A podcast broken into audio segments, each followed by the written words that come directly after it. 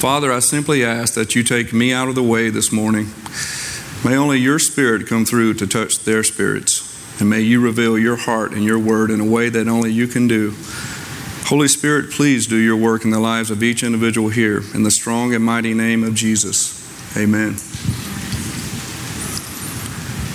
I'm excited today to be able to share with you what God has put in my heart for you. I've been asking God what He would have me to speak to you. And for one, I want you to know that you are not here by mistake. God has ordained for you to be in this very building on August 2nd, 2015. And I don't say this for dramatic effect. I say it because it's true and God is sovereign and because He cares about each one of you. Secondly, I believe we are living in unprecedented times in the history of our nation and our world. God wants His people to be able to look to Him alone during these times. We are seeing the Word of God fulfilled in an accelerated manner. These are exciting times because God has so chosen each of you to live during this period of history and to be a part of His kingdom's purposes. Each one of you have a purpose. You see, no matter how chaotic or scary things look, God is in control. Without a doubt, He is in control. His kingdom is overtaking this world. It's like the mustard seed that starts out smaller than any other, any other seed and grows into the largest tree, with its branches providing a place for the birds to make nests in its shade. His kingdom has been growing since Jesus ushered in the last days.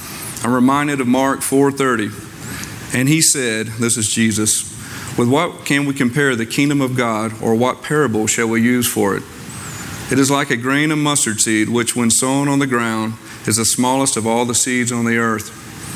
Yet when it is sown, it grows up and becomes larger than all the garden plants and puts out large branches, so that the birds of the air can make its nest in its shade.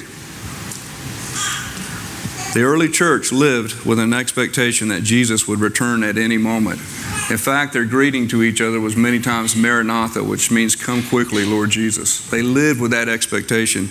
They also lived in a time of great persecution. Yet, even though they were being persecuted or even martyred for their faith, they seemed to walk in a peace. In fact, the word peace occurs in every chapter of the New Testament except for 1 John. This gives a strong indication that there was a real expectation that the believer could walk in peace. This brings me to the subject of my talk this morning. You see, I'm convinced that we, as followers of Christ, are able to accept that we have peace with God. This peace comes through the cross. It's very clear through scriptures that Jesus' death, burial, and resurrection brought us to a peace with God. However, what seems less easy for us to accept is that we can actually walk in the peace of God somewhere along our journey, we have to make this transition from not only walking in peace with God, but to walking in the peace of God, and for this to be a real reality in our lives. I stand before you today as a man who has had to learn what this peace really means. This learning came through a journey of faith where God left his indelible mark of peace and trust in my heart. In fact, he left this mark on our whole family. This journey involved God taking our family from a false sense of security to a total dependency on Him. We have learned to live on the manna that can only be provided by God's hand. I'm not going to go into every detail of this journey this morning. Let's just suffice it to say that God took our family to a point of losing everything so that we could see His hand in everything and so that we could learn to trust Him and walk in peace. Before I go much further, I, would, I feel the need to define what peace is. Peace seems to be such an elusive word. Is it just a feeling? Is it some heightened state of, quote, consciousness that we all strive to obtain but somehow never really reach? It's just, just this elusive, nebulous thing, but not really. See, in the Old Testament, the Hebrew word for peace is shalom, and it means wholeness, quiet, tranquility, contentment. It is found over 180 times in the Old Testament. It is said to represent one of the most prominent theological concepts of the Old Testament. The New Testament Greek word for peace is eirene. It means wholeness or one, rest, quietness. It involves a sense of wholeness and completeness as well, just like the Old Testament version. Wholeness means that peace touches every aspect of our being, our mind, our will, and our emotion. That's who we are as a whole person. The New Testament word for peace amplifies the Old Testament word due to the fact that it is attached to Christ and in his work and on the cross to bring us to a peace with God. My personal definition of peace, based on the journey we've been through and the, the trials we've been through, is that peace is a settled resolve that all is well, that God is in control. Peace is a settled resolve that all is well and that God is in control. That resolve is a deep knowing. It's a that I know that I know that I know that God is in control. I think of Job 42 2 concerning God being in control when Job answered to God, I know that you can do all things and that no purpose of yours can be thwarted. Again, I think of Job 34 14 through 15. And he says, if, if he, speaking of God, should set his heart to it and gather to himself his spirit and his breath, all flesh would perish together and man would return to the dust. Are you getting a glimpse of how in control God is? We are literally upheld by his breath and his spirit. And if he were to call that back to himself, all creation would return to the dust. I'd say that God is in control. So we talk about what peace is, how peace is defined, but how do we is it experienced in our lives? And I was looking through the scriptures and looking at different ways, uh, just a few that uh, peace is experienced in the believer. What does peace look like in a practical sense? What does the experience of peace look like? And I think of Psalms 131, 1 through 3. And it says, O Lord, my heart is not lifted up, and my eyes are not raised too high. I do not occupy myself with things too great and too marvelous for me, but I have calmed and quieted my soul, like a weaned child with its mother, like a weaned child is my soul within me. But I have calmed and quieted my soul. This is a soul that is in the state of peacefulness and contentment. Can you get the sense of that? Like a weaned child with its mother, the weaned child is content. The nursing baby is always impatient and restless. I feel like I have a little authority to speak of this for you. Those of you who uh, are visitors, I have nine children, so I've seen a lot. In fact, it's always been funny to me to watch each one of the, our children when they were babies. They would cry to get their mom's attention when it was time to nurse. And when she or I would pick them up to prepare them to nurse, they would start getting more and more frantic and agitated as if somehow she wasn't going to nurse them, even though we're delivering them to her. I think somehow we get this way with God. We don't walk in contentment and peace. We get frantic and we get anxious and we get nervous as if somehow God's not going to take care of us. This God who upholds us with his breath is somehow not going to take care of us. I want to share with you another experience of peace that I feel like the Lord gave me. And I, again, I'm not going into great detail of our journey of faith, but let's just, you know, understand that there were some things that were left in our hearts.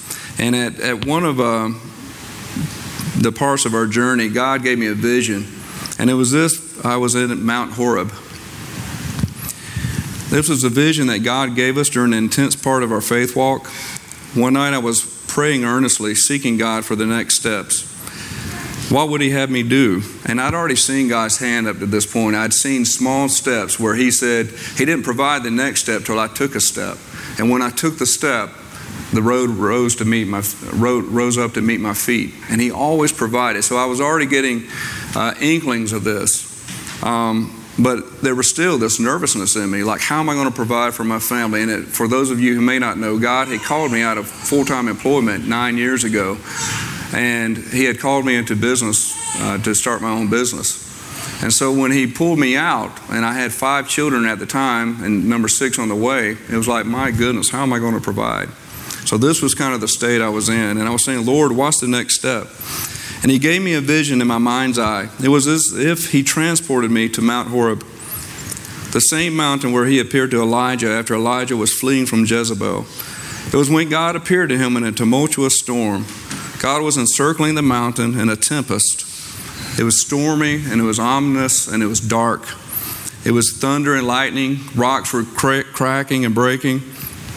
And so you get the idea that this tempest. And yet he drew me to the edge of the mountain. And he gave me this sense of serenity. And, and while I was there, with complete trust in God, it was like he drew me to turn around backwards, and I just let my arms go and I fell backwards off the mountain.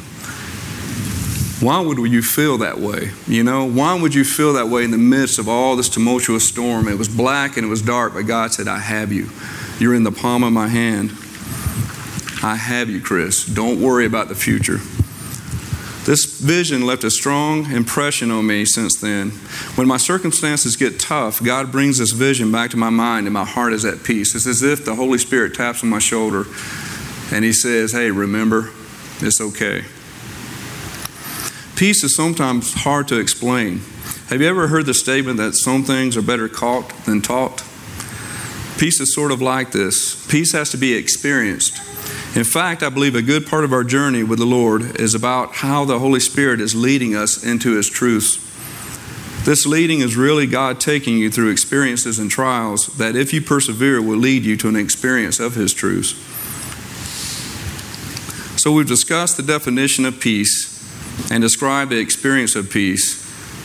But to really walk in a lifestyle of peace, we have to believe that this is possible. You see, many times in life, it's hard to believe we can accomplish a certain thing unless someone tells us or shows us that it is possible. And this leads me to my first point. If you look at John 14 27, it was Jesus talking to his disciples. My first point is that God's intention is that his children do walk in peace. In John 14 27, he said, Peace I leave with you.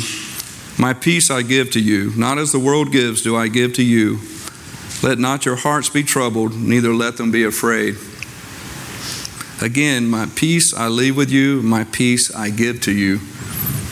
The Greek word for peace here again is eirene, and it means wholeness or one, rest or quietness.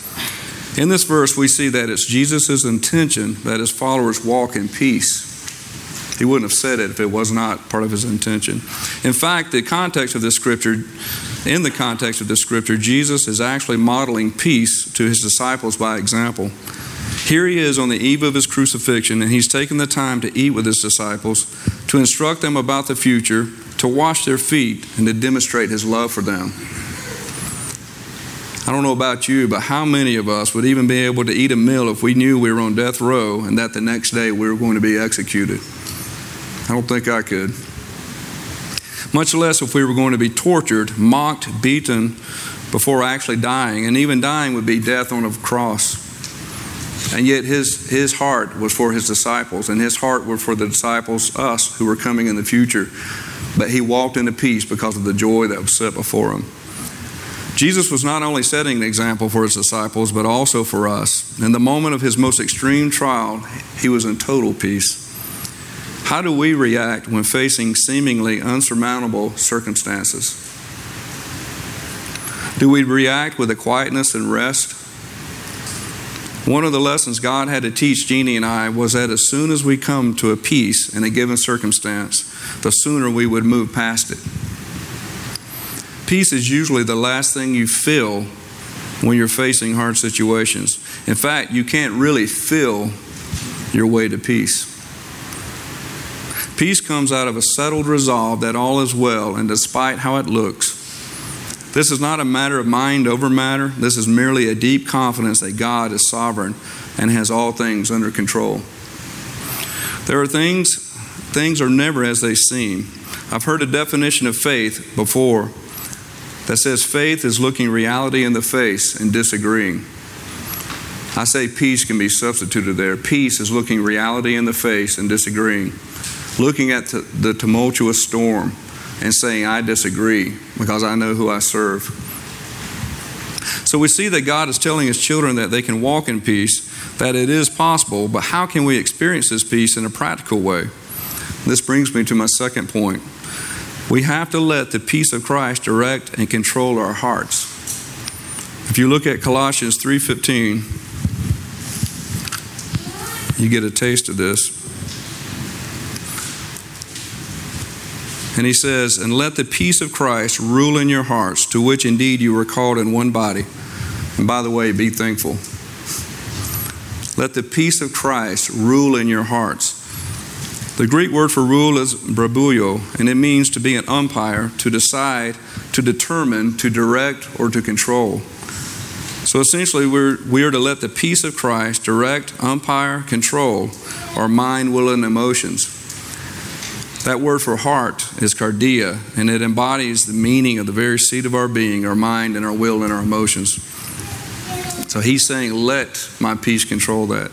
In other words, when we face trials and circumstances that are out of our control, that attempt us to rob, rob us of stability, instead of falling into a condition of fear or anxiety, we are to let God's peace direct our mind, our will, and our emotions to, to a trust that He has it all under control.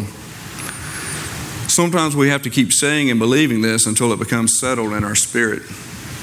It's not a matter of behavior modification, it's not a matter of confession, positive confession, and all the modern day stuff, but it's a matter of knowing in our spirit. And it's a matter of saying, God, I know you're in control, and I know I can walk in peace. There was a time in our walk that we literally lost our power for two months. Jeannie was pregnant with our sixth child, and winter was getting closer.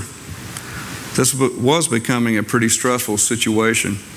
We knew that God had called us on a walk of faith, but the reality of it didn't look so good. The circumstances didn't look good.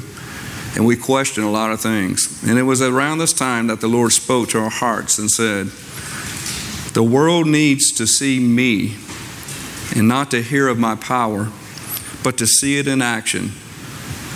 Not to hear of my peace, but to see that it keeps my followers calm, unruffled, and untroubled no matter what the outward circumstances. Think of that.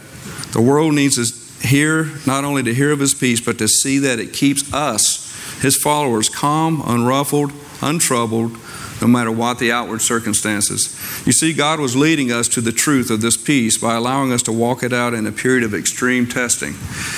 He was telling us to let His peace direct and control our reactions in the direst circumstances.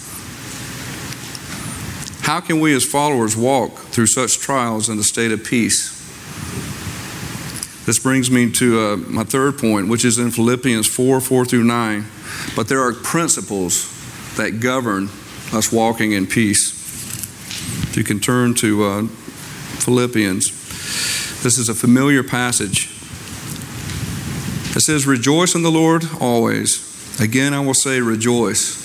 Let your reasonableness be known to everyone. The Lord is at hand. Do not be anxious about anything, but in everything, by prayer and supplication, with thanksgiving, let your requests be made known to God. And the peace of God, which surpasses all understanding, will guard your hearts and your minds in Christ Jesus. Finally, brothers, whatever is true, whatever is honorable, whatever is just, whatever is pure, whatever is lovely, whatever is commendable, if there is any excellence, if there is anything worthy of praise, think about these things. What you have learned and received and heard and seen in me, practice these things, and the God of peace will be with you. There's a lot to that scripture, actually, if we were to unpack it. But I just want to bring out a few promises uh, two promises at least that were in this, these scriptures. First promise is God will give us a peace that passes all understanding. This is not a peace that you can acquire from the world. In fact, the world would come far short of giving you this peace. It gives you the opposite. This is a supernatural peace. It's a peace that only God can give. As stated before, the world needs to see his followers walk in a supernatural peace such that it is obvious that this peace is the finger of God. People need to see that in us. They need to see it because what would we have that's any different than the world? Secondly, God God's peace will guard us. You see that in the phrase, the peace of God will keep you. And also, God Himself will be our companion. You see that in the phrase, the God of peace will be with you. The word guard means garrison. So think of your mind as a fortress, a citadel. And God is saying that He will provide constant patrol around this fortress so that all can be at calm and peace within the fortress. See, God can give you that supernatural peace and He can guard your mind because there is a battle in the mind. There is a battle in how we look at things. But keep in mind that verses 7 and 9 use the word and as a connector to the previous scriptures. And the peace of God and the God of peace. This means that prior promises are consequent upon something else which has been stated previously. So there mean, that means that there's conditions, there's principles to walking in these promises. In fact, as you read through the scriptures, there are at least three principles that govern the promises described previously. The first principle has to do with our relationships. If you look at Philippians 4 4 through 5, again, rejoice in the Lord always. I will, again, I will say, rejoice. Let your reasonableness be known to everyone. The Lord is at hand. So, the first relationship as a condition and a principle is to Christ. Rejoice in the Lord always. To quote J.A. Motyer, he says, The essence of the matter is to value Jesus Christ and to so long for the smile of his approval that nothing else matters. He is all our joy. And naturally, in the present context, we cannot hope to enjoy the peace of God if we give less than first place to Him who is our peace. In other words, we have to be all in. Our life has to be focused on Him. The second relationship is to our fellow believers and others. It says, Let your reasonableness be known to everyone. Again, to quote J. Motyer, on reasonableness and forbearance, it means the uncomplaining readiness to accept others as they are and to submit oneself to their demands. You see, this was Christ's attitude, and so it should be ours. How can we walk in the peace of God if we don't have peace with each other? I mean, how many of you know when you, because we all walk in conflict at different times, right? Especially in the body, when you have conflict with someone in the body, it's kind of hard to pray. It's kind of hard to seek God or even to feel genuine when you do it, when you know you, you have conflict with someone else in the body. It's very important that we come to a peace in that situation. Very important because it's hard for us to walk in peace in our life when we have that kind of conflict. I know even uh, with Jeannie and I, if I if I go to work and for some reason we've had conflict in the morning, I can't make it very far in the morning, can I? Without calling and say, "Hey, I'm sorry."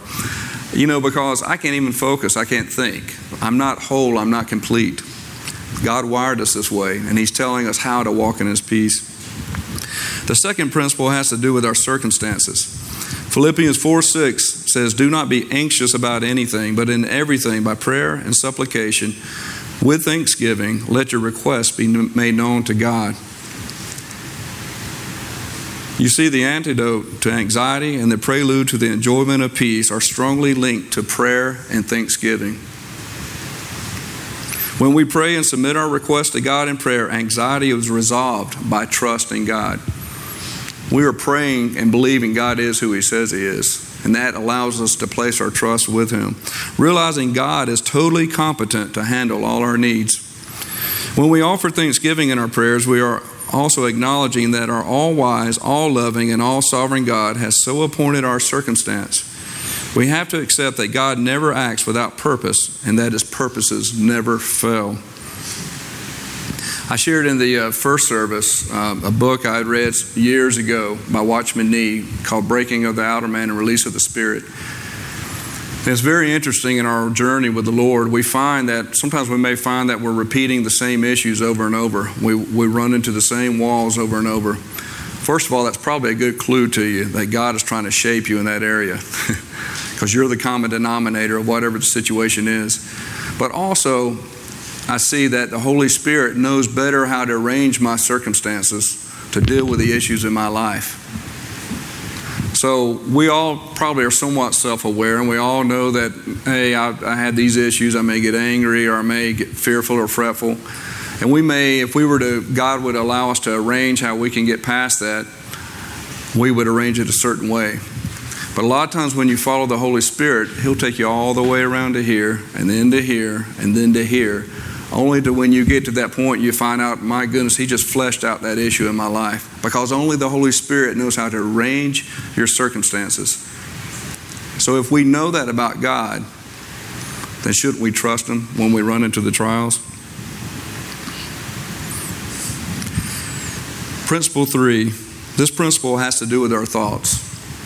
It says in Philippians 8, finally, brothers, whatever is true, whatever is honorable, whatever is just, whatever is pure, whatever is lovely, whatever is commendable, if there is any excellence, if there is anything worthy of praise, think about these things. In Philippians 4 8, the word finally could really read next. So Paul is telling us, you know, don't be anxious about anything with prayer and supplication. And it's like he's saying, next. He's telling us that our prayers can be strengthened by our thought life as if as we seek to know his peace. So I'll give you all these things, but control where your thoughts go. The verb think about is logizomai, and it means to ponder, to give proper weight and value to, and to allow the resultant appraisal to influence the way life is to be lived. Again, to quote J. Motyer on the subject, he says, It is the will of God that by giving attention to things of which He approves, we should shape our minds to be like His. To those who do so, He pledges His guardian peace and His own presence the, as the God of peace. Where do we put our minds? Where are we focusing? In other words, if we want to walk in peace, His people should not let what influences our minds the most be dictated by Fox News, CNN, and talk radio. And that's kind of a practical aspect of it. So, how many of you, looking at what's happening in our, the landscape of our nation and the world, watch the news? And I'm not saying anything's wrong with watching the news or listening to talk radio to catch up on things, but what do you keep hearing? Everything they throw at you is, is negative. It's, everything's going downhill. And it stirs up your spirit to want to get out and fight, so to speak, right? But God says, No, I'm about peace. Not that we don't stand up and not that we don't speak the truth where it needs to happen in our society. But I'm saying we can't let that stir us up. We can't let that lead us down a path because that's all the enemy wants is to get us off track and not to walk in peace. Lastly, this morning, I want to leave with you my fourth and final point. Peace is intricately linked to trusting God. Peace is intricately linked to trusting God. In Isaiah 26 3, it says, You keep him in perfect peace whose mind is stayed on you because he trusts in you. Trust in the Lord forever, for the Lord God is an everlasting rock. That word perfect peace is peace, peace. This really became a, a um, verse for our family. And I haven't shared a lot of details of our walk. But I can tell you that God brought us to a place of peace. He brought us to a place of trust. And there's no fear in us. There's no fear in, in our family at all. Our children have seen it. They have seen God provide firsthand. And they've seen His, his work being accomplished through our family. And, and there is a trust that you can have that no matter what comes, there's nothing to be fearful of. There's nothing to thwart that trust. Perfect peace is birthed out of a deep, unhindered trust in God. Trust is steadfastness. Let me read you an excerpt from the commentary of Alexander Maclaren, who was born in 1826. Most men's lives are blown about by winds of circumstances, directed by gusts of passion, shaped by accidents, and are fragmentary and jerky, like some ship at sea with nobody at the helm, heading here and there, as the force of the wind or the flow of the current may carry them. If my life is to be steadied, there must not only be a strong hand at the tiller, but some outward object which shall be for me the point of aim and the point of rest. No man can steady his life except by clinging to a holdfast without himself. Some of us look for that stay in the fluctuation, fluctuations and fleetingnesses of creatures, and some of us are wiser and saner and look for it in the steadfastness of the unchanging God. The men who do the former are the sport of circumstances and the slaves of their own natures and there is no consistency in noble aim and effort throughout their lives, corresponding to their circumstances, relations, and nature. Only they who stay themselves upon God and get down through all the superficial shifting, strata of drift and gravel, to the base rock are steadfast and solid. That's a lot of, lot of words, but he seemed to really capture the essence what it is to trust God. I'm here to tell you you can trust him. Jeannie has a phrase uh, she says to me if something comes up even today and it, it may be something that is uh, would make you nervous and she said you know this is not worthy of worry this is not worthy of worry we have seen the hand of god and we know that he is in control In closing today, I would like to invite you to open your heart to God's peace. There may be some of you who are going through trials even as I speak. Your very fears and struggles are being, being exposed in these trials. And let me tell you, they will be exposed. See, that's God's heart and His mercy to you. That's His grace to you. Sometimes it's uncomfortable. Sometimes we don't like the ugly things that come out of us. But God's purpose is to shape us into His image and to be able to touch other lives through us. So, things in your life that are hindrance to you, God will expose. And many times He uses natural circumstances to do it. I don't know if uh, many of you are like me, but I'd love Him just to supernaturally change me in each area of my life that's hard. That's not how He works. That is not how He works. You may be wondering how you're going to pay the next bill, or you may be wondering how you're going to keep going without losing your job. You may be wondering how you're going to keep your marriage. You may be wondering about the fate of our nation and where things are going in this world. You fill in the blanks. But I can tell you with all certainty and a strong resolve, a knowing that I know that I know that God is, intends for you to walk these trials out in peace. He intends for you to seek Him and seek His peace. I've asked Jeannie, my wife, to come up and, and play a song that really, you know, to me, every family has a testimony. If you read Deuteronomy, there's a testimony for Israel, there's a testimony for each family in here. And the testimony we carry is a testimony of trust, it's a testimony of peace. And there's a song that encapsulates that peace that we feel like we carry and that we want to, to get out there. If you listen to the words of this song and realize it's a song, a theme song for our family, I want, as you listen to it, I want you to close your eyes and I want you just to ask God to open your hearts. Open your hearts in areas, there's things you may be going through now. Or there may be things in the past that you're still struggling with, but I, I ask you to search your hearts and ask the Holy Spirit to search your hearts, to look for those areas in your life where you need to walk in peace. I just want you to listen to these words if you close your eyes. Through it all, keep your eyes on Him. It is really well. Things are not as they seem. And He is a God you can trust. He is a God of peace and a God who will be with you through everything. Before we go, I want to pray a priestly blessing that God commanded Aaron to pray over Israel.